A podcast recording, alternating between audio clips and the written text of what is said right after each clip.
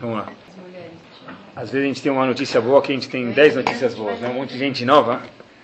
Eu sempre falo quando vem gente nova, que essas pessoas novas hoje podem ser as velhas de amanhã, não idade, mas estão sempre, estão sempre bem-vindos. Bom, eu vou começar com um passuco. Normalmente eu tento não ler as coisas dentro, porque eu sei que fica às vezes um pouco chato, mas uh, tem uma ou duas citações que eu quero ler hoje no Shur que são importantíssimas. Tem um pasuk em Parashat Haremot, a mesma Parashat que fala para gente sobre Yom Kippur. O pasuk diz o seguinte, tem uma lei muito famosa que vocês conhecem, o Shmartem et Chukotai vet Mishpatai. Hashem fala o seguinte, olha, cuida das minhas leis e meus princípios. Asher yaseh otam adam vechai baem. Então fala, olha, você tem que cuidar dessas leis, para quê? Vechai baem, quer dizer vechai baem? Para que você possa viver com essas leis. Ótimo. O que quer dizer Vechai Baem? Onde a pessoa vai viver com as leis de Hashem? O que vocês diriam? Onde ele vai viver com as leis de Hashem? O Pasuk diz, cuida das minhas mitzvot, Hashem dizendo em Parshat Harimot, e Chai Baem, você viva com elas. Aonde a pessoa vai viver com elas? Em que lugar? Nesse mundo, aonde? Onde ele deve viver? Então o Rashi fala, olha, Chai Baem, viver com a Torá, quer dizer o seguinte, a vida de verdade, essa palavra Chai, que quer dizer vida, Rashi comenta e diz o seguinte, se refere ao Olamabá. Porque a Torá diz, olha, é impossível que está se referindo ao Olamazé, esse mundo. Por quê? Shem tomar Olamazé diz Rashi, se a Torá quer falar para a gente, olha, você vai cuidar das mitzvot e vai viver nesse mundo, alô, sofoumet, no fim, ninguém passa dos 120 anos. No máximo, se Bezat Hashem, bem vividos, mas depois dos 120 anos, acaba a gasolina. Então, quando a Torá disse que a pessoa vai cumprir a Torá, quando Hashem disse que a pessoa vai cumprir a Torá, Vechai ele vai viver, Rashi pula da cadeira e fala onde ele vai viver? Na eternidade no Lamabá. Quer dizer, a vida de verdade não se refere ao Lamazé, esse mundo, mas ao Lamabá, o mundo vindouro. Tá bom. Só que existe um conceito aqui, esse, isso é o que o Pasuk diz, isso é o que Rashi diz. Só que existe uma coisa aqui absurda, aparentemente. Por quê? Porque a gente aprende desse passuco, super famoso, vocês vão ver agora, um conceito. Agmará em Sanidrin, da Ain Dalet Amudarev diz o seguinte, olha, o que a gente aprende de Vechaiba você tem que viver? Você vive e não morre. Ou seja, o seguinte, olha, se alguém fala para a pessoa, ou você come coisa X que é taref, ou eu vou tirar a tua vida, que a pessoa precisa fazer, obrigatoriamente? Come. Fala, eu vou comer, vai até fazer barahá naquilo. Ou você come esse Big Mac, ou eu vou tirar a tua vida. Amutzi lechem inaretz, netilat yadayim, e com todas as kavanot. Por quê? Porque está escrito, está escrito, guardemos o caju, está escrito, vechayu ahem. O que quer dizer vechayu ahem? Você, você vai viver com a Torá. Então, na verdade, a Torá foi feita para que a gente possa viver. Então, se alguma verá vai tirar nossa nossa vida, a gente tem que preferir transgredir a verá do que perder a vida. Exceto três exceções, como vocês sabem, que é Gilo Yarayot, Shehudamim e Vodazara. É adultério, quer dizer, relações sexuais proibidas, que a Torá proibiu. Shvihudamim matar alguém ou Avodazara. Fora essas três, se alguém fala, eu te mato, ou você faz qualquer coisa fora as três, a gente é obrigado a transgredir, porque a, porque a Gemara diz o quê? Vechai Baem, você vai ter que usar a Torá para viver. A Torá veio para te dar vida. Então a gente vê que o Talmud ensina para a gente o seguinte: quando a gente falou vida, vida quer dizer o quê? Nesse mundo. Eu aprendo desse passuco de novo.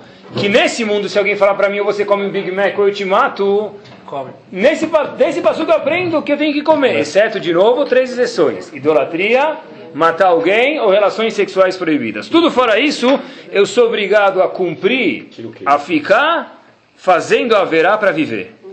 Então, na verdade, a pergunta que existe aqui, óbvia, é o seguinte, pessoal. Como pode ser que Urashi disse, quando a gente lê o Passuco, Urashi disse Vechai Baem, não se refere a esse mundo. Chai Baem no Passuco, quando disse você vai viver com a Torá, se refere ao mundo vindouro. Porque esse mundo ninguém vive uma eternidade. Quando a Torá quis dizer você vai viver, tem que se referir ao quê? Eternidade, então é o Lamabá. Só que Agmará aprende desse Passuco, dessa palavra Vechai Baem, que nesse mundo eu preciso transgredir todas as averot, fora aquelas três, para poder viver. Então Rav Shimon Shua pergunta, peraí, é nesse mundo ou no mundo vindouro? Como pode ser que a Urashi diz que se refere ao mundo vindouro e Agmará, o Talmud, em Sanedrin, aprende uma lei, uma lahá, para esse mundo, para a nossa vida, para o nosso dia a dia. Então, esse mundo é o próximo. Rav Shimon Schwab fala um conceito fantástico que a gente muitas vezes se equivoca. Olha, diz para a gente Rav Shimon Schwab, essa pergunta leva, assume uma coisa que era um equívoco grotesco, gigante. Muitas vezes a gente entende que Olamazé e Olamabá, esse mundo e o próximo mundo, são um paradoxo, são uma contradição. Tem uma coisa chamada Olamazé, esse mundo, e tem outra coisa chamada Olamabá, que é o mundo vindouro. Então, por isso, a pergunta veio, olha, se Rashi falou que se refere ao mundo vindouro, como pode ser que o Talmud diz que se refere a esse mundo? Rav Shimon Shab disse, isso é uma ignorância total. Na nossa Torá, não existe contradição entre, não deve existir pelo menos, contradição entre Olamazé, esse mundo, e Olamabá, que é o mundo vindouro. Fato é, pessoal, que em muitas outras religiões a gente é obrigado, a gente não, mas as pessoas talvez sejam obrigadas a ficar sem beber vinho. Tem que se matar nesse mundo sem beber bebidas alcoólicas para lá ter 70 mulheres. Quer dizer, morre aqui, assim que dizem, para viver lá. Isso é uma estupidez de acordo com a Torá. Porque Olamazé, esse mundo e Olamabá não são contradições. Na verdade, tem passagens tem um roteiro que deve ser seguido para chegar no futuro, depois de 120 anos na eternidade, que é o Lamabá, tem que se passar por, pelo Lamazé. Ou seja, não existe contradição entre o Lamazé e o Lamabá. Não é abrindo mão do Lamazé, desse mundo que a gente ganha o Lamabá. Então, quando a Torá falou Vechai Baimerashi diz que se refere ao Lamabá, porque a vida espiritual, na verdade, a vida verdadeira é a eternidade, então se refere ao Lamabá. E como a gente aprende uma lei para esse mundo? Porque se a gente tem que se matar não se matar para comer tarefa, por exemplo, como a gente aprende, porque é verdade, não tem problema nenhum. Esse mundo e outro mundo não são contradição, é uma coisa só. A vida da pessoa nesse mundo lamazé tem que ser uma coisa saudável. E só não vai ser uma contradição se a pessoa usar a vida dele para que ele possa se aproximar de Akadosh Baruch Hu, se aproximar de Hashem. O que a pessoa faz aqui nesse mundo é o que ele vai fazer daqui a 120 anos. Uma vez uma senhora me perguntou mas Rabino, o que a gente vai fazer lá em cima? Tem shopping lá? Tá certo que talvez não vai ser Iguatemi, vai ser Olamabi, Olamabá, outro nome, né? Le shopping de l'éternité, alguma coisa assim, se for chique, tá bom? Mas, tudo bem, mas o que a gente vai fazer lá? Tem shopping lá em cima? Então, é. pessoal, na verdade não tem shopping lá em cima. Mesmo que ela levar cartão de crédito, também não vai funcionar lá em cima, tá bom? As contas não vão chegar aqui embaixo e não vai funcionar lá em cima. Lá em cima, em cima no Lamabá não tem shopping. Ah, o que, que a gente vai fazer? Desespero? Não. O que, que vai acontecer lá em cima? Olhem só, pessoal, que fantástico. Existe uma Mishnah em Pirkei Avot, fala pra gente, vocês conhecem? Peregdalet Mishnah Zain. E a fecha achat shel koratruach ba'olam mikol chayei olam é melhor um pouquinho do Olamabá do que toda a nossa vida. O que quer dizer isso? Não entendi. Então, diz pra gente, Rav Dessler, no Mirtav Melial, no comecinho do Helikal, o seguinte, olha, eu vou te explicar essa Mishnah, é melhor o Olamabá do que toda essa vida.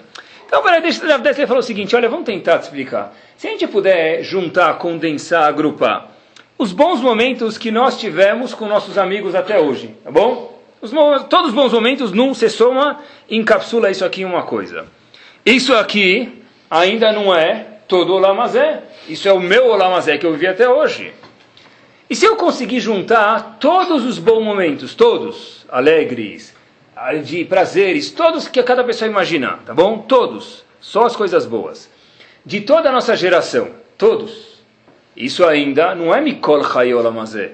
Porque a Mishnah disse que o Olamabá é melhor do que todo esse mundo. Então diz Rav Dessler para a gente é o seguinte, o que quer dizer todo esse mundo? Se eu pegar e juntar, pessoal, vou fazer aqui bancada, se eu pegar e juntar desde o começo da criação do mundo, desde que Adam Arishon veio para esse mundo, todos os bons momentos que existiram com todas as pessoas, com todo mundo, isso é Kol Hayolamazé. Então quando a Mishnah disse o seguinte, e a fecha Ahad é melhor uma hora da brisa do Olamabá do que todo esse Olamazé. Quer dizer, ficar lá um segundo no Olamabá é melhor do que se eu somar todos os prazeres que houveram.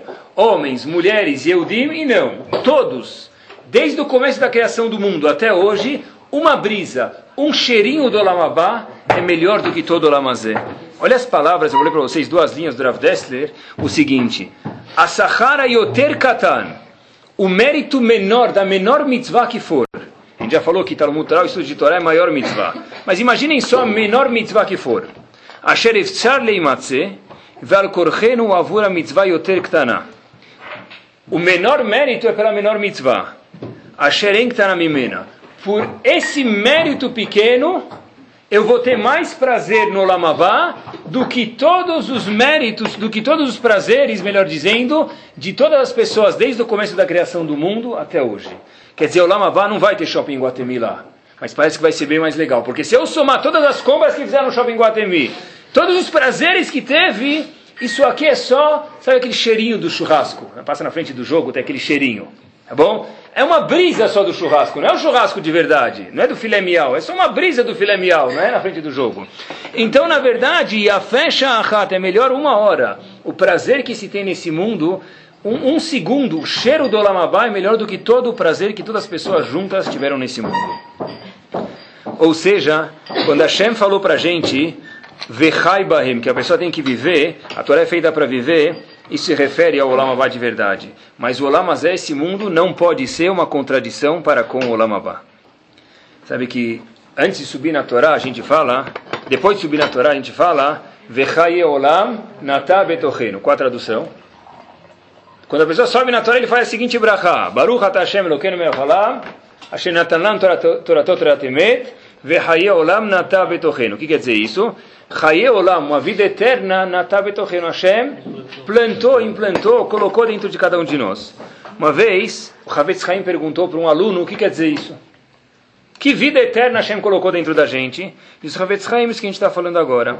Olha, aquela pessoa que está envolvida com Torá, aquela pessoa que Olam, mas esse mundo não é uma contradição para o Olam Chaye Olam. Hashem implantou dentro dele uma vida eterna. Quer dizer, cada vez que eu subo na Torá eu falo Natabetochenu, que Hashem implantou dentro de mim uma vida eterna, se refere a quando eu estou conectado com a Torá, no momento que o está conectado com a Torá, ele é eterno. E o prazer, de novo, é um prazer imenso, pessoal. Pela menor mitzvah que existe, a gente vai ter a brisa, que é muito mais gostoso do que todo esse mundo de todos os prazeres mundanos que houveram e vão existir até do começo ao fim da criação do mundo.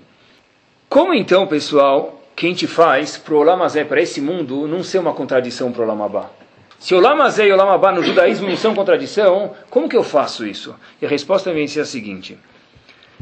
Noah, a gente sabe, não é? Quando saiu da Tevá, Noah, quando saiu da Tevá, ele viu o mundo destruído. O que, que o homem faz, pelo menos, três vezes por dia? Fora as necessidades fisiológicas que ele faz. Precisa comer. O homem, Hashem, criou a gente para comer. Por que Hashem criou que a gente precisasse comer tanto? Alguém já pensou nisso? Para que a pessoa faça brahá para Hashem. Para que a pessoa faça brahá. Por que, que o homem não come uma vez por dia, uma vez por mês? Para que a pessoa faça brahá antes de comer. Então, na verdade, Noah sai da teva. Imagina só, Noah é que nem o marido que chega na geladeira, abre a geladeira, vê tudo, né? O que, que faz? Como é que funciona isso aqui, não é? Então, Noah, na verdade, ele sai da teva, o que, que ele vê? O mundo abandonado. Não tem mais, acabou, não tem marcha, não tem tchum, não tem gefilte fish, não tem não tem nada. Como vai fazer? Então, na verdade, não tem cozinheira, não tem congeleira, não tem nada. Como que ele vai fazer, Noah? Então, Noah foi lá, a primeira coisa que ele foi fazer é plantar comida, que precisa plantar e crescer. O Pasuk diz para a gente, para Shat Noah, o seguinte, Vayachel Noah Ishadama Vaitakerem. Noah começou, ele foi lá e plantou um vinhedo para poder tomar vinho. O que ele vai fazer com vinho? Tomar vinho, Bore Periagefen, Kiddush, casamento, daí por diante. Rashi fala para a gente, o que quer dizer Vayachel Noah? O que quer dizer Vayachel? Rashi fala, ou começou, que Noah começou, logo saiu da arca e plantou um vinhedo, só que Rashi traz outro comentário e traduz a palavra Vayachel de outra forma. Isso aparece em Parashat Noah. Vayachel vem da palavra, isso que o Fred falou, Hulin. O que quer dizer Hulin? Profanou. Atrapalhou todo o ceder, atrapalhou toda a ordem fez uma coisa sem santidade. Por quê? Porque ele plantou um vinhedo. Mas Razito, não precisa fazer kiddush. Não precisa beber vinho. Qual o problema? Por que, que o pastor incrimina ele? Ele saiu da teva, não tinha comida. Primeira coisa que ele foi fazer, ir no sacolão. Qual o problema? Por que Irash incrimina ele? Então, na verdade, pessoal, Raveru Hamimir fala pra gente algo fantástico. Fala, olha, é verdade, não tem nada errado em plantar uvas. Não tem nada de errado em plantar uvas. A pessoa precisa, precisa comer. Hashem fez o homem assim, essa é a natureza do homem. Qual foi o erro de Noah? Por que, que o Passuco diz Vayachel? Que vem da palavra Hulin, que ele profanou. Qual foi o erro de Noah? Diz Raveruham o seguinte.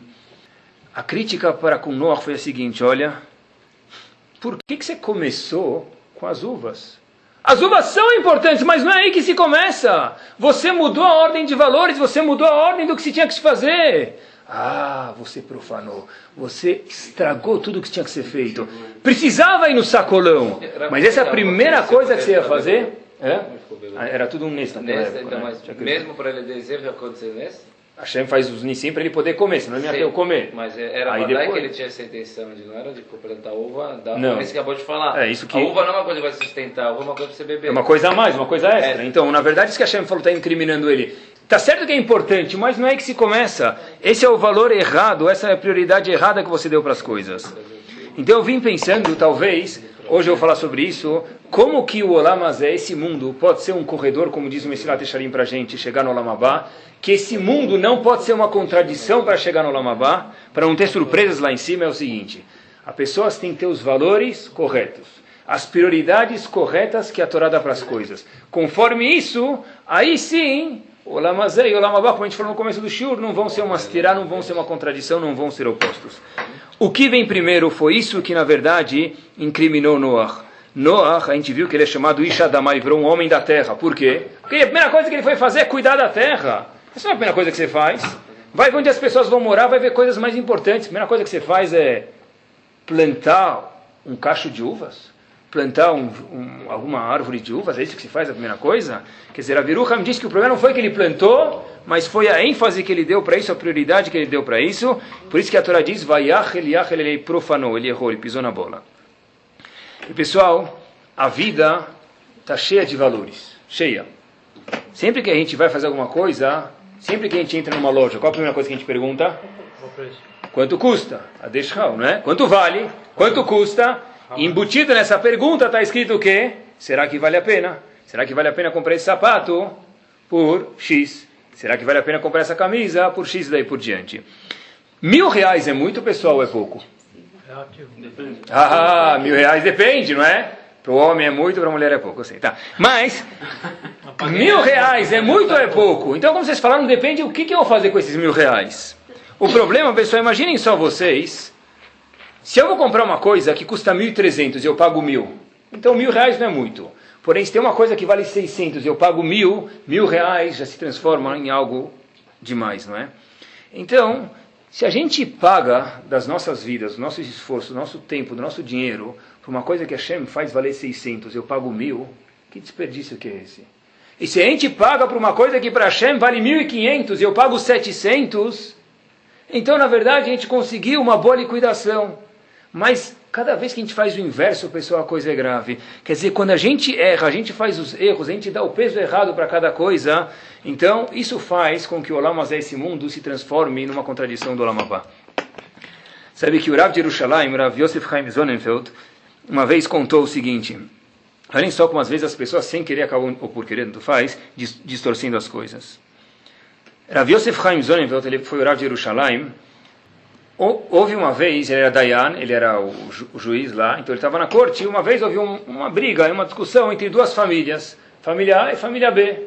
Então chamaram ele para julgar, ver quem deve dinheiro para quem, ver quem tem que pagar para quem. Então Rav Zonenfeld falou, olha, eu acho que a família A tem que pagar X para a família B. Tá bom, Hazako Baruch. De repente a família A acabou perdendo, então eles levantaram e falaram para Zonenfeld, você é um ignorante, você não sabe absolutamente nada de Allahá. Por quê? Porque eles saíram, Hayavim, tiveram que pagar. Se fosse o contrário, provavelmente ficariam quietos, né? Mas foram super mal educados com Rav Zonenfeld. Tá bom? Rav Zonenfeld levantou e falou, olha, que era alguns dias antes de Rosh Hashanah, que vocês sejam inscritos no livro da vida, que vocês estejam Oi. só brachot benção na, na vida Oi. de vocês. Tá bom? Oi. Hazako Baruch. De repente, tá bom. Rav Zonenfeld fala para eles, olha, eu vou desculpar eles, porque eles devem ter ficado nervosos e eles não quiseram dizer isso de verdade. Vamos desculpar eles, tá bom. Dito e feito, duas semanas depois, passou Rosh Hashanah, o indivíduo vem e fala, olha, puxa, agora eu percebi a burrice que eu fiz, e eu envergonhei o Rabino de Jerusalém, me envergonhei o Dayan. Olha, eu sei que eu fiquei chateado na hora, eu queria te pedir desculpas, Rav Zonenfeld. Aí, esse indivíduo que eu pedi desculpas para ele, veio com um etrogo e um lulav na mão, porque já era próximo a Sukkot. Rav Zonenfeld fala para ele, o que você tem na mão aí? Fala, olha, eu tenho um etrog, quanto você pagou? Rav, eu corro atrás das mitzvot. Eu comprei o etrog, e o lulav, e o adas, e aravás, quatro espécies de sukkot, mais caras que tinha no shuk. Eu corro atrás das mitzvot. Ramzonenfeld, para não envergonhar, ele chamou ele no canto e falou o seguinte, olha, para ter uma regra no Shulchan Aruch, no Código de Leis, que para fazer uma mitzvah tá ser um, uma, uma mitzvah positiva, por exemplo, eu fazer kiddush é uma coisa positiva. Eu não andar de carro no Shabat é uma coisa negativa. Então, para uma mitzvah tá ser para um, um mandamento positivo, o máximo que a pessoa precisa gastar é 20% do dinheiro dele. Se tem uma mitzvah e eu tenho 100 e a mitzvah custa 21, eu estou isento de fazer aquela mitzvah porque é mais do que 20% do que eu tenho.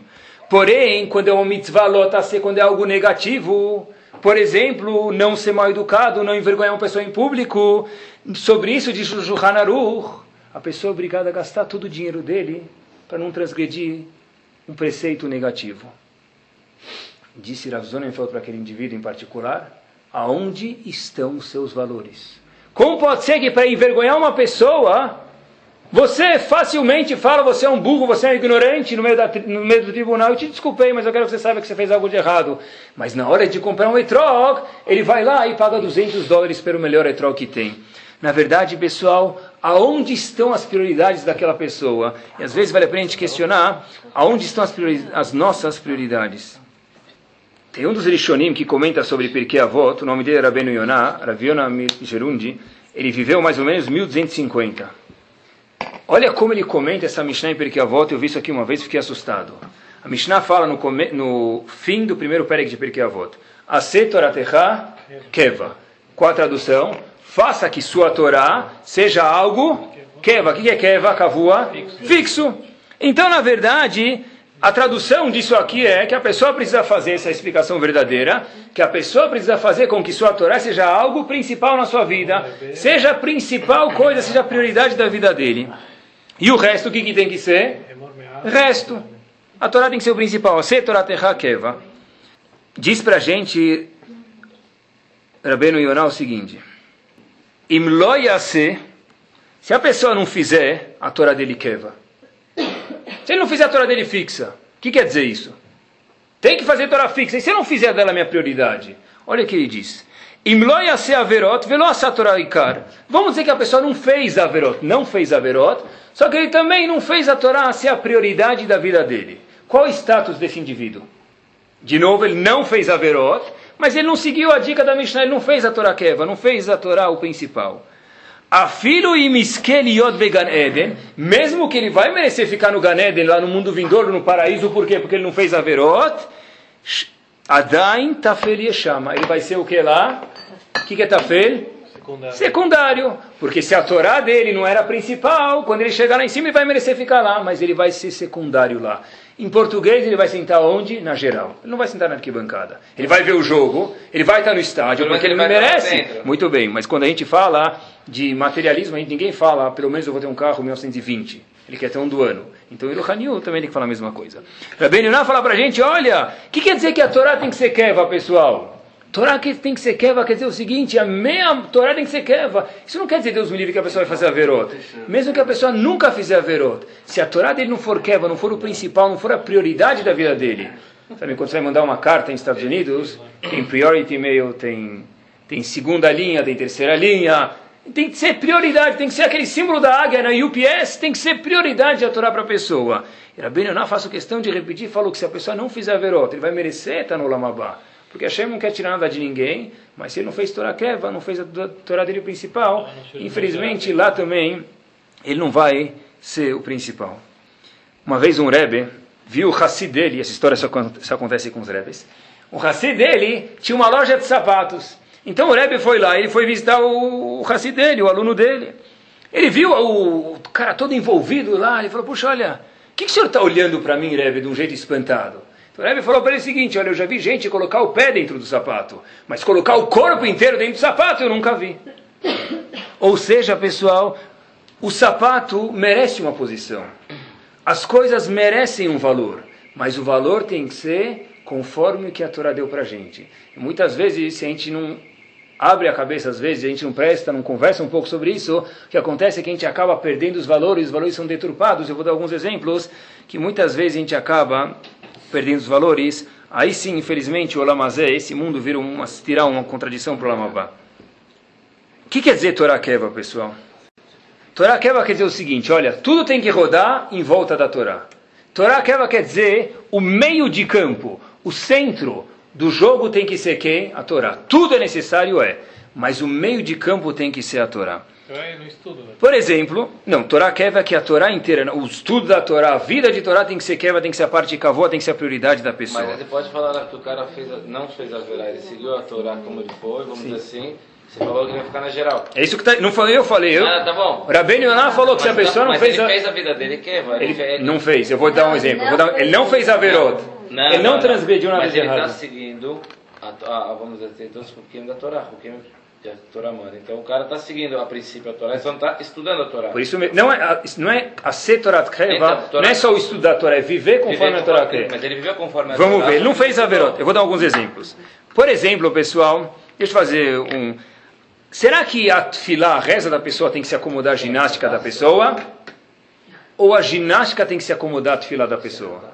Isso é a Setorat Hakeva. Que que tem que ser, quem tem que ser o meio de campo? O meu personal trainer, que é importante, eu acho importantíssimo fazer ginástica. Deus me livre, não que não tem que fazer. Raso não tem que fazer mesmo. Tá? Mas o que, que tem que ser importante? A ginástica ou a tefilá? Quem que tem que se acomodar com quem? Tem, então ele vai merecer o Lamabá. Isso que ele está falando, ele vai merecer o Lamabá. Mas ele está seguindo o negócio da Torá. Tá, então, mas ele não vai ser lá. Se ele não fez a Torá quer, vai, ele também não vai ser uma pessoa fixa lá. Ele vai ficar lá atrás. Vou dar mais um exemplo, pessoal. Será que Será que o Shabat, por exemplo, tem que se acomodar ao meu trabalho? Ou o meu trabalho tem que se acomodar ao Shabat? Essa é a diferença de alguém que faz Torá Keva ou a Torá secundária. Tá? Será que em ordem de dificuldade. Será que meus amigos têm que se acomodar aos meus princípios? Ou os meus princípios vão se acomodar aos meus amigos? Isso é a diferença entre fazer Torá Keva. Torá não é estudar Torá, é uma vida de Torá. Ou eu sacrifico isso ou não. Será que, pessoal, o meu casamento ele é subjugado às leis da Torá? ou as leis da Torá são subjugadas ao meu casamento. Isso tudo é uma grande diferença entre se eu faço a Torá Keva ou eu não faço a Torá Keva. Se eu faço a Torá algo fixo ou não faço algo fixo. Muitas vezes a gente tem que sempre se questionar, pessoal, será que a Torá está no meio de campo ou não? Às vezes eu me perco, todo mundo se perde, mas se a gente voltar, se a gente está cada vez, olha, se monitorando para melhorar, isso que a Kadosh Baruch quer da gente. Esses exemplos que eu dei, eu faço questão de repetir, pessoal a, tefilá acomoda a minha ginástica ou minha ginástica a tefilá? Não, eu primeiro faço ginástica, tudo bem. Mas não é por isso que você não precisa rezar. Não é por isso que você não precisa ir no minyan. É, quando dá tempo eu rezo. Então a Torá está secundária. O Shabat, né, eu trabalho e eu também cumpro o Shabat. Não tem errado, tem que cumprir Shabat e também trabalhar conforme o que o Shabat manda você trabalhar. E sociedade é a mesma coisa, como a gente falou. Eu preciso ser um Yehudi e fazer ser educado, fazer ser parte da sociedade, mas nunca aos custos de abrir mão dos meus valores. Não colocar o corpo inteiro dentro do sapato, só o pé. Um exemplo que aconteceu aqui em São Paulo. Tá? Eu não vou falar história de. Eu, pensei, eu procuro histórias para colocar no shiur, mas essa vez viveu uma história que aconteceu aqui. Não foi com um grande Rebbe, não foi com um grande Rav. Na verdade foi, mas não era um grande Rav, era um grande homem. Eu apreciei ele muito. Alguns anos atrás, teve uma, tem um indivíduo, vamos chamar de Shmuel, não pedi permissão, então não vou falar o nome dele, vamos chamar de Shmuel. E ele trabalha, ele tem muitos representantes, ele tem uma firma e tem representantes e vendedores que vendem os produtos dele. Esse moço tinha encontro com os representantes vendedores, de repente ele chega lá no encontro e está de mão engessada. Machucou a mão, tá bom, então ele foi lá, voltou a mão. Ele um dia aparece na sinagoga com mão engessada, no dia seguinte ele tira o gesso. Eu nunca vi ninguém ficar com gesso um dia. Tá bom, a criança não quer fazer prova, mas um dia, vai. Pelo menos deixar uma semana para enganar o professor. Né? Como que pode ser esse indivíduo tem 30 anos de idade, tinha 30 e poucos anos de idade na época, engessou a mão por um dia. Olha o que ele me falou. Falou o seguinte, olha, eu sei que eu tinha reunião com representantes, com vendedores, pessoas são menores do que eu, quer dizer, no que eu estava fazendo, com todo respeito, mas ia ser muito difícil para mim, eu me conheço, falar para cada uma das mulheres que eu não dou a mão. Ia ser difícil. Então achei uma solução muito fácil: 10, 50 reais para o moço lá do pronto-socorro, põe um gesso aqui, Pronto! Põe um gesso aqui e cada um queria cumprimentar ele, ele podia levantar a mão e falar, olha, salim, aquele cumprimento só. Isso é alguém, pessoal. talvez ele engessou, ele engessou a bochecha, bochecha também, talvez, tá? Mas, não. Mas, pessoal, olha que interessante. Essa é uma pessoa que eu vejo que exemplificou ao máximo essa Mishnah. A Setorat Hakeva. Faça que sua vida, a sua Torá seja keva, seja kavua. Olha, na verdade, se eu sei que é errado cumprimentar uma mulher que não é minha, então, mas na hora vai ser difícil, eu vou colocar um gesso. Porque os meus valores vêm antes, meu trabalho é subjugado aos meus valores e não vice-versa. Só desse jeito que não, que não existirá contradição entre o Olam Zé e Olam Abai. Lembrem, pessoal, como Rav Dessler disse para a gente, a menor mitzvah que a pessoa fizer, a maior mitzvah que existe qual que é? O que a gente está fazendo agora, Talmud Torah. Mas a menor mitzvah que existe no mundo, por um cheiro daquela mitzvah, a recompensa do cheiro da brisa no Olam Abba é maior do que todos os prazeres desde a criação do mundo até o fim do mundo. Só para a gente entender quanto que vale tudo isso. O Shulchan Aruch fala, Siman Kuf Nun Vav, Orachaim. Diz o Shulchan Aruch, ele fala as leis de estudo, leis de reza e daí por diante, e logo depois das leis de Shacharit ele fala o seguinte, olha, é muito importante que a pessoa venha trabalhar, porque se a pessoa ficar pobre, o que, que vai acontecer com ele? Não vai conseguir viver também, por quê? Diz o Shulchan Aruch o seguinte, que a oni e a vireno aldat kono, uma pessoa que ficar pobre, não vai conseguir servir a Hashem, não vai conseguir viver. Então é muito importante que a pessoa trabalhe. Só que ele fala o seguinte, o Mikol Makom, porém, diz o Shulchan Aruch, Kuf Nun Vav, Lo tem que trabalhar, é indispensável, mas cuidado para não fazer do seu trabalho a sua vida. Ela Arai tem que ser algo importante, dedicado, mas algo com as devidas proporções. Vetorato Keva. E a Torá tem que ser Keva. O que quer dizer isso? que quer dizer que o trabalho não tem que ser minha vida e a Torá tem que ser o principal? Eu procurei, e Baruch Hashem, embaixo do Shulchan Aruch, tem um comentarista chamado Sharatzion. Sharatzion é nada mais, nada menos que o ilustre Hafetz Chaim. Sharatzion Od Gimel diz o seguinte, o Kdesh Eloira Meotoyetzer. Cuidado que Yetzerá vai tentar te passar a perna e vai te falar, olha, não se preocupa, teu trabalho está secundário, secundário e tua Torá está tá o principal. Ele fala, vou te dar um truque, vou te dar uma lei, vou te dar um termômetro para você poder medir. Itbonen, pensa, olha só que fantástico. Ilu hayamit chayev lazunet chavero. Se você precisasse sustentar o teu amigo, pronto. Velhar e vestir ele conforme o que ele merece, no nível dele, no status dele. Mehaya omeraz. Roló. Será que isso aqui é importante ou não? Se você tivesse que sustentar esse teu amigo aqui, X, Reuven, e no status dele, quanto você daria para ele? Olha, eu, eu, investi X tempo no meu trabalho para dar isso para ele. Esse é o tempo que você precisa investir para você. Pessoal, olha quanto longe que está. Ah, mas hoje é muito difícil. Com certeza, na época dos Flintstones era muito mais fácil trabalhar. Podia trabalhar das nove às nove e meia, fazer um jadra do dia, fazer arroz feijão do dia e dormir. Hoje é muito mais envolvente, eu sei. Mas ainda não é indispensável que a pessoa tem que saber as proporções, tem que saber dividir o tempo, tem que saber não só o tempo, ele pode ficar 10, 8 horas trabalhando se precisa, e uma hora estudando, uma hora vivendo Torá. Mas aonde está o chance? Aonde está, como se diz em Yiddish, me permitam, o gishmak? A coisa gostosa, o helwe. Aonde está aquela coisa gostosa, pessoal? Aonde está o prazer da minha vida? Isso quer dizer a ser Torat Hakeva, pessoal. E não dá para não falar disso. A gente está alguns dias da Copa do Mundo, né? Tá bom? Ah, não pode ver Copa do Mundo? Não vou falar isso porque não, não tudo bem, não, não, é, não acho que é isso que é pra gente. Mas hoje, no estado de São Paulo, hoje eu vi, tem um caderno especial, tem metrópole, tem esportes, tem cidades. Um dos cadernos é Copa do Mundo. Merece um espaço total, principalmente no Brasil, tem razão. Então, se você vê, tem produtos especiais para a Copa do Mundo. Quem trabalha está ficando, né? As pessoas criativas vai ficar milionário. Bandeira, corneta, Coca-Cola da Copa do Mundo, tem calça da Copa do Mundo, camisa, figurinha, tudo tem que ser da Copa do Mundo. Tá bom. Por que não? Compre uma televisão e com mais um real, se a Copa ganhar, você ganha mais uma. Falaram porque eles botam fé no Brasil. Eu acho justo o contrário, talvez, né? Deve ser que não está acreditando que o Brasil vai ganhar, não é? Compre uma televisão e ganha a segunda por um real se o Brasil ganhar o jogo. Tudo bem, máquina de lavar, o fogão, o que for. Pessoal, tudo bem. A hora mais fácil para mim chegar daqui para minha casa em, em 20 minutos, que normalmente demora uma hora, é no, na hora da Copa. Eu quiser ir daqui para minha casa, eu posso fechar os olhos, segurar a direção reta que eu vou chegar lá e nem guarda não vai ter na rua. Talvez um CT vai ter, vai. Mas nem isso não vai ter, não é? Pessoal, porque Copa é, é mais do que feriado. Tudo bem. Então, pessoal, tudo bem. Mas mesmo assim, tem que existir um limite. Por quê?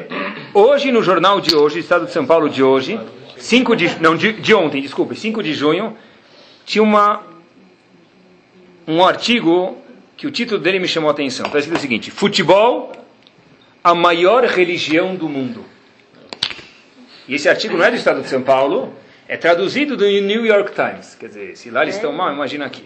Futebol, a maior religião do mundo. Quer dizer, olha que interessante. O que, que eu faço? Não, futebol está escrito soccer.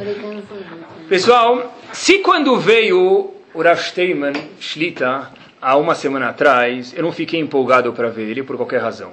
Como pode ser que se vai vir aquele dito cujo, vai, não vou falar o nome aqui, que mal sabe escrever o nome dele. Tudo bem que ele joga bem, eu gosto de ver o jogo de futebol, nada contra, mas... Pô, agora, com licença, agora eu estou vendo o jogo, sai da frente. Mas quando o Rav veio, tá bom, tem Rav, tá, tá, tá, tá, tá. Manda lembrança, fala que eu mandei lembrança, eu mando estimas para ele. Isso é a Setorat Hakeva, pode ver o jogo, mas onde está o cavo, onde está a prioridade da coisa, pessoal? Ou mais ainda, pessoal, o que, que a pessoa, tá, aqueles que casaram, que não casaram, casaram também, aonde que está o ponto da coisa? Né? Será que o ponto da coisa que é, tem que ser, preciso casar, eu, ele ou ela, tanto faz, com um museu, uma estátua assim, algo que todo mundo vai passar na rua e falar, ela está passando por aqui. Eu estou bem acompanhado. É claro que a mulher, de acordo com a Torá, tem que ser uma coisa bem vista aos olhos do homem, fisicamente, é, é verdade. Mas será que isso aqui é, é tudo? O homem O homem também, o homem também. Claro, o homem também. Mas será que pessoal olha, o que interessa é que ela, desculpem, tá? Minha esposa não é loira, então vamos falar. Interessa que ela seja loira, de olhos azuis e daí por diante, né? Tem gente faz piada de loira, vamos dizer que a loira é bonita, tá bom? Então vamos dizer, ó, não ficar rindo nada. Então, vamos dizer, pessoal, o cara fala, olha, ela tem que ser uma loira e quando vai passar, todo mundo vai hum, perceber que eu estou passando por aqui. Mas se na cabeça dela tiver algodão doce, isso não faz diferença.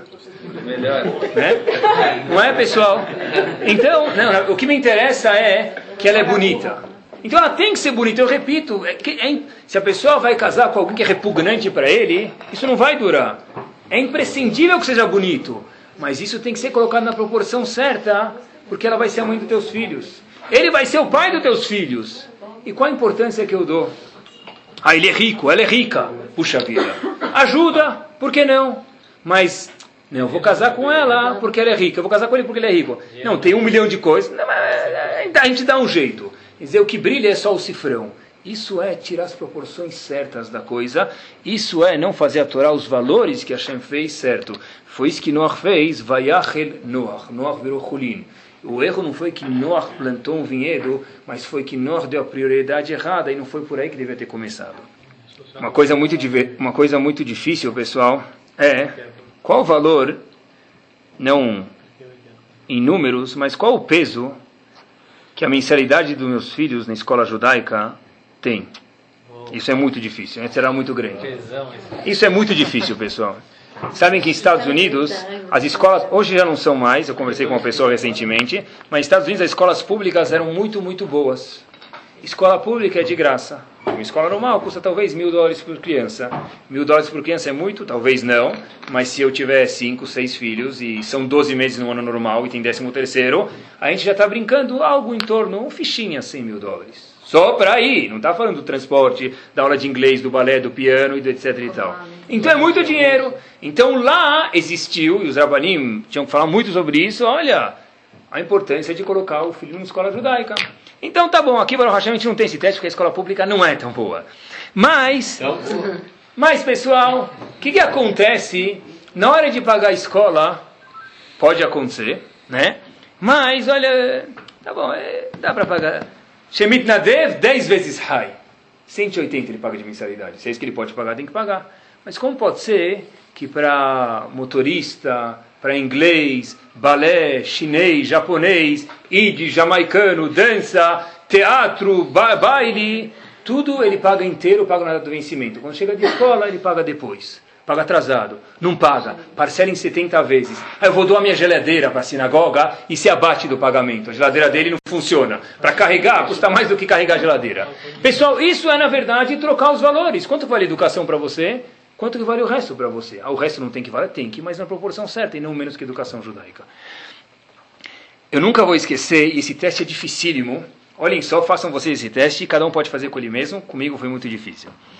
Uma vez eu estava, quando eu estava no colégio nos Estados Unidos, eu era vrech lá, e uma vez um senhor, um balabait, um senhor que trabalhava, um senhor de idade, ele era cubano, lembro até hoje, estava no Minyan em Rosh Hashanah, em espanhol, então dije o seguinte, Musav de Rosh Hashanah, no Musav de Rosh Hashanah, os homens sabem, as mulheres também, que tem uma parte que a gente fala Keter, Itenu, Lecha, Hashem, Eloqueno, todo Musav a gente fala. Só que no Musav de Rosh Hashanah tem uma parte especial, quem não sabe está sabendo agora, é o seguinte, quando se fala Ayemekom Kevodó Learitzo, depois do Kadosh e antes do Baruch, né? se não estou enganado, tá? A gente fala Ayemekom Kevodó Learitzo, uma parte na volta da Midah, quando o Hazan repete a Midah no Musav de Rosh Hashanah. Logo antes do Baruch, Shem Kevod Malchut não veio. Só que especial em, em, em de Rosh Hashanah tem o seguinte, ele me falou o seguinte, senhor, existe uma opção que as portas do Shaman estão abertas e você pode fazer qualquer pedido. Ele me falou. Eu falei, opa, só que ele falou, vou te dar três opções, que isso que constam nos livros. Então, sem as três opções, imaginem só o que a gente ia pedir. Lá já está o nosso Keva, já está a nossa prioridade. Mas ele falou três opções, isso consta nos livros. Primeira opção é, posso pedir para Hashem me ajudar em tudo que eu vou fazer de Torá, para que eu tenha muita slaha, muita sorte, que eu vou, quando eu estudar, vou lembrar, vou saber falar coisas boas, pensar coisas corretas de acordo com a Torá. A segunda opção que você pode pensar no Musaf de Rosh Hashanah, nessa palavra Aie, é o que? Ter bons filhos. E a terceira opção é você pensar que você quer ser um cara muito rico. São as três opções: bons filhos, muito rico ou de ajuda para Hashem, Torá. É, as não sei, eu queria, né? Mas, na hora que ele me falou, aí eu pensei e falei que tinha que falar a resposta para ele. Ele falou: não, você não precisa falar a resposta para mim. Você pensa e fala para Kadosh Baruch a sua resposta no Musaf de Rosh. Falar para vocês, pessoal, cada ano que passa, desculpem a minha falha, é muito difícil escolher, para mim, para vocês. Está escrito, está escrito. A Kadosh Baruchu, olha, pessoal, a Kadosh Baruchu que é o dedo, dá o dedo, você quer a mão inteira. Hashem dá um presente nessa palavra. A pessoa pode escolher. Hashem deu. Hashem está dando um dedo, você quer a mão inteira, pessoal. Então, na verdade, olha, o que a gente vai pedir para Kadosh Baruchu? Será que eu quero dinheiro? Será que eu quero bons filhos? Será que eu quero ter sorte em Torá? É uma das três coisas que eu posso escolher no Musaf de Rosh Hashanah. E o que eu quiser... Pede um por ano, boa. Tá? Ele é um bom negociador. Um bom negociador. Imagina só, se muitas vezes, pessoal, a nossa tendência talvez seja pedir uma coisa que não merece tanto peso, mas a escolha é nossa cada vez. Tem resposta? Não, não tem, tem resposta. A resposta que você tem em Rosh Hashanah, essa é uma resposta. Um cara de 10 anos ele quer passar de é, ano não, na prova. A gente, tá, então, a, gente já, a gente já rodou três vezes os 10 anos aqui. Tá bom? Estão falando pra gente, né? Tá bom? Não pode, tem que pedir o dinheiro, ou filhos ajuda em Torá. Uma vez eu li, eu li num livro de educação, um livro de Hinur, o seguinte: qual que é o lema da família? Vamos dizer que tivesse um para-choque, escrito algo no para-choque. Já viram um para-choque de caminhão? Tá bom? Meu, meus preferidos. Quando dá para ler, né? Tem alguns que não dá para ler. Mas, quando você passa no para-choque de caminhão, vamos dizer que tivesse um lema dentro da minha casa, uma frase, um slogan. Qual seria o slogan da minha casa? Unidos venceremos. Pode ser Unidos venceremos, Tem gente que fala, ah, o importante nessa casa é ser um bom advogado. Mesmo que você não quer ser advogado, mas eu quero falar que eu tenho filhos que são advogados, que interessa. Será que esse é o slogan, pessoal? De novo, aonde está a prioridade? Esse é o slogan. Mesmo que não está escrito, está mais do que escrito, fica na cabeça de cada um dos filhos. Né? É importante ser feliz? É. Qual é o sinônimo de felicidade para cada um de nós? Quando eu passar na sinagoga, todo mundo vai me cumprimentar. Pode ser. Que todo mundo levanta para mim. Que seja o cara mais rico, todo mundo olha e fala, puxa, eu encostei na mão dele, não posso mais lavar a mão agora. Não é? Que o dono do, daquela instituição, daquele banco, vai me cumprimentar e tu vai falar, psh, psh, mas alô, não é? Então nada contra a pessoa. Se a pessoa tem brachá, a gente tem que respeitar quem é bem sucedido. Rebbe, está escrito na Gemara que Rebbe é Mechaved Hashem. Se a pessoa tem chance de ser bem sucedido, ele deve ser. Mas será que é só isso que eu corro atrás da vida? Será que esse é o único sinônimo de felicidade para mim? Será que eu dou o valor de verdade? E tudo isso, pessoal, vai de osmose para a família. Não precisa falar, isso transborda. Se sempre que eu chego em casa, meu marido ou minha esposa só falam do último carro que o vizinho está dirigindo, o filho vai entender que o importante na vida é ter um carro último modelo. É só isso que ele vai entender. Se nunca se fala, puxa, olha como aquele senhor é honesto, olha aquele rabino, puxa, olha como, olha, dá, tem tanta coisa que dá para aprender dele. Eu só falo, puxa, olha, você não sabe que saiu um novo último modelo. Tá bom, ele falou uma vez, mas se só fala disso, então deixa muito a desejar, pessoal. Quando um pai, já falei de semana passada e repito essa semana, quando um pai vai para o parque, quando um pai vai para o hotel, e o filho tem 12 anos, e o pai fala que o filho tem 12, não fala que ele tem 11 para pagar metade, por osmose, o filho entende que um dos valores que a gente não abre mão é honestidade. Aí ele entende. Porque ele entende que meu pai faz a Torá Keva. Ele não abre mão dos meus valores para economizar no fim do ano 312 reais em todos os parques, em todos os hotéis, economizar não, melhor dizendo, roubar das pessoas, porque isso aqui é Gezer, né? É. E agora, pessoal, últimos três minutos, mas é, a gente vai falar uma coisa aqui interessante, espero eu que seja, é o seguinte, quando tem um casamento de um Yehudi com uma pessoa que não é Yehudi, tá bom? Atenção, os dois ouvidos agora. Quando tem um casamento de um Yehudi, homem ou mulher, com uma pessoa que não é Yehudi, homem ou mulher. Eu tenho valores, esperamos. E agora, vai no casamento ou não vai? Depende. Se você tem valores, você não vai. Se você não tem, você vai. Oxi. Por quê? Como que eu posso ser cúmplice de um assassinato de próximas gerações Eudim? A Torah keva. Minha Torá tem que ser keva. Eu tenho que viver, a Torá tem que ser o meio de campo e o resto eu vou dar em volta, não o contrário, Hasve Shalom. Ah, eu não casei, eu não sou rabino que casei, eu só fui lá. Quem vai lá é cúmplice. Quem está vendo é cúmplice.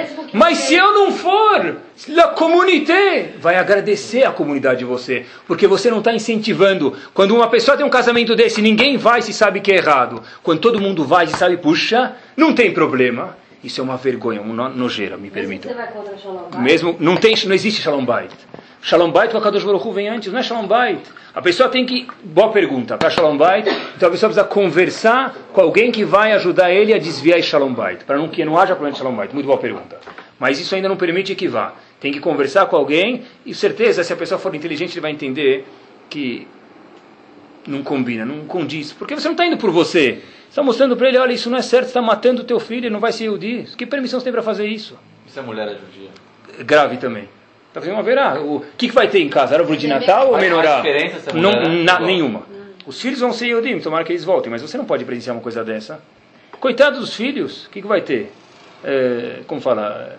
Água benta ou. O que, que vai ter na casa deles? Tá bom? E eu falo isso, pessoal, porque a semana passada, uma, um, na semana passada não, já faz uh, um mês passado, desculpa. Né? Um senhor, que tinha uns mais de 40, 50, 60 anos, entre 40, 50 e 60, não lembro, veio e falou para mim o seguinte: Olha, Rabino, meus filhos casaram com Yehudim, falta só um para casar. Mas foi tudo acaso. Todo orgulhoso falou para mim. Falei, por quê? O senhor sabe, Rabino, eu tenho muita sorte. Assim? Eu nunca fiz nada para isso acontecer. Meus filhos casaram que, que o senhor acha que minha, minha próxima filha, meu próximo filho, o último vai casar, também vai casar? Eu falei, puxa vida, o senhor é um homem de sorte mesmo, viu? Porque para não fazer nada para casar e casar com o Yehudi, ver orgulhoso, eu nunca fiz nada. Não se preocupa, não fazia kiddush, nada, eu sou muito estrito. Não fazia nada. E meus filhos todos casaram com o Yehudi. O senhor acha que meu próximo vai casar? Eu falei para ele, olha, você tem que agradecer a Hashem, você é um homem de sorte. Se a gente não faz nada, como que as coisas vão acontecer? Se não passa os valores, os valores não vão ser falados, eles são cheirados, eles são sentidos, pessoal. As crianças têm mais sentidos do que todo mundo, o marido e a mulher também. E a última observação que eu faço para vocês é o seguinte: em Parashat Temor, onde a gente começou, a gente acaba no, no, no, perto de onde a gente começou. Parashat Temor, o Sefer Vaikra também. Essa Parashá fala sobre os Hagim, sobre as festas. Pesach, Shavuot, todas as festas que tem. De repente, no meio desses psukim, no meio desses versos, aparece uma, uma mitzvah lá. Qual mitzvah? PA. PA é o canto. Você deixa o canto do campo para dar para o pobre. É como se fosse tzedakah, como se fosse uma ajuda, caridade, vamos chamar assim, tá bom? Então, todo mundo pergunta, o que, que tem a ver no meio das festas falar sobre da caridade? Não tem nada a ver. O Meshech livro, diz para gente algo nada mais, nada menos do que... Não tem nem palavras não pense você, diz o Mestre Chokhmah, que é necessário Torá para te ensinar os Hagim, Pesach, Shavuot, Sukkot, Rosh Kippur, que isso não ia saber sem a Torá. Mesmo coisas óbvias, você não ia entender sem a Torá. Por isso que a Torá fez questão de mesclar, de misturar, de colocar junto Pesach, Shavuot, Sukkot, e no meio dessas festas, falar sobre caridade. Por quê? Porque, olha, tem coisas que eu preciso de Torá, tem coisas que são óbvias. É? Óbvias, nada. Por quê, pessoal? Porque a mesma Alemanha, que antes da Segunda Guerra Mundial era o top, era o apogeu da educação, do Derech Eretz, da boa conduta, achou por bem matar milhões de pessoas para limpar a raça humana. Porque sem Torá, mesmo as coisas são óbvias e se mexe arrumar para gente, não dizem nada. Mesmo a caridade, ela é a caridade quando me convém. Sem a Torá, sem o peso certo, sem a Torá cavua, sem a prioridade da Torá, nada vale, pessoal a lógica ela é mutante, ela muda. É, eu quero limpar a raça ariana, eu quero deixar ela pura, então eu posso matar milhões de pessoas, Yehudim e não Yehudim também, brancos e negros também, para limpar a raça. Porque, como disse o mestre Chokhmah, Tzedakah, a caridade está junto para ensinar para a gente, mesmo uma coisa óbvia da Tzedakah, também precisa da Torá, porque senão a nossa lógica ela muda. Olhem só, pessoal, aonde chegamos. Esse artigo saiu no estado de São Paulo, já saiu faz pouco tempo, 10 de maio de 2006, página A19. Vocês podem confirmar. Disse Peter Singer, espero que não seja judeu, se for, me peço desculpas. Quem tem mais direito à vida? Ah, quem é esse? Pera, primeira coisa, quem é esse senhor? Ele é professor da Universidade de Princeton, nos Estados Unidos. Ele é chefe de uma grande organização, grande. Então fizeram a seguinte questão para esse senhor: Quem tem mais direito à vida? Depois vocês podem confirmar o artigo um chimpanzé na floresta ou um feto humano no útero da mãe? É claro que o chimpanzé. Puxa vida. Então, se um bêbado falasse isso, eu ia falar, você tomou demais. Mas, pessoal, não me assusta, porque se a gente não tem valores e os valores não são ditos por alguém, então a gente é capaz de trocar tudo. Chimpanzés, gorilas e outros primatas são superiores. Veja até você, depois ele fala, que o chimpanzé tem sentimentos. Você tira a mãe do chimpanzé, ele começa a ficar triste. Razito. É verdade, de acordo com a Torá, tem uma lei chamada Tsar Balichaim. Eu não posso fazer o animal sofrer. Mas nunca que o chimpanzé vai valer mais do que um animal. Um chimpanzé tem que viver. Mas um, uma nenê na barriga da mãe, não. Página A19 do jornal Estado de São Paulo. Vamos conferir. Isso, pessoal, quando não tem valores, quando os valores são deturpados, até que a gente chega. E a história que o Hatam Sofer conta, e quando eu termino, é o seguinte: o Hatam Sofer foi o de Presburg ele foi o fundador da Yeshiva de Presburg, mais ou menos em 1800. Ele era uma pessoa muito versada, ele tinha um Yeshiva. Então, logo depois de Sukkot, vieram dois alunos para visitar ele, e só tinha lugar para um Yeshiva. Então, quando tem dois, só tem lugar para um, que a gente faz? Mini Fuvest, não é? Um mini vestibular. Então, Leavdil ele fez lá um tipo de uma prova, e o Hatam Sofer conta que haviam dois indivíduos. Indivíduo A, vamos chamar Reuven e Shimon para não perder a prática, vai. Reuven era um gênio, e Shimon era uma pessoa mediana. Não era burro, Rassulão, mas não era mediana. Então, de repente, todo mundo tinha certeza quem vai ser aceito. É claro, o gênio, porque ele vai poder crescer mais, daí por diante. Hatam Sofer escolheu Shimon, porque Shimon era uma pessoa normal, vamos chamar assim, não era o gênio. De repente, os alunos perguntaram para o Hatam Sofer, mas por que, Rav? Ele tem alguma coisa melhor do que o gênio? Se os dois são iguais, pega o gênio, vai poder acrescentar muito mais, vai poder ajudar as pessoas, vai poder ensinar muito melhor. Imagina quanta Torá ele adicionar para o Betamidrash. Respondeu Hatam Sofer o seguinte com isso eu acabo. Olha, a gente acabou de passar Sukkot. E eu estava na janela do, da minha sala, do meu escritório, vendo esses dois alunos chegarem para fazer a prova. Eu vi os dois chegando. O gênio, quando passou, pisou em cima dos char, do teto da Sukkah, e veio fazer a prova. O mediano, normal entre aspas, deu a volta e não pisou em cima dos char. Olha, um bahur, um jovem, que poucos dias depois de passar Sukkot, pisa em cima dos Rach, eu não quero ele na minha shiva. Porque se ele não tem o valor correto, mesmo que ele é um gênio, ele não merece fazer parte da minha shiva. Que Bezat Hashem, pessoal, a gente entenda que Olam Azeh e Olam Abad, de acordo com a Torá, não são stira, não são contradição.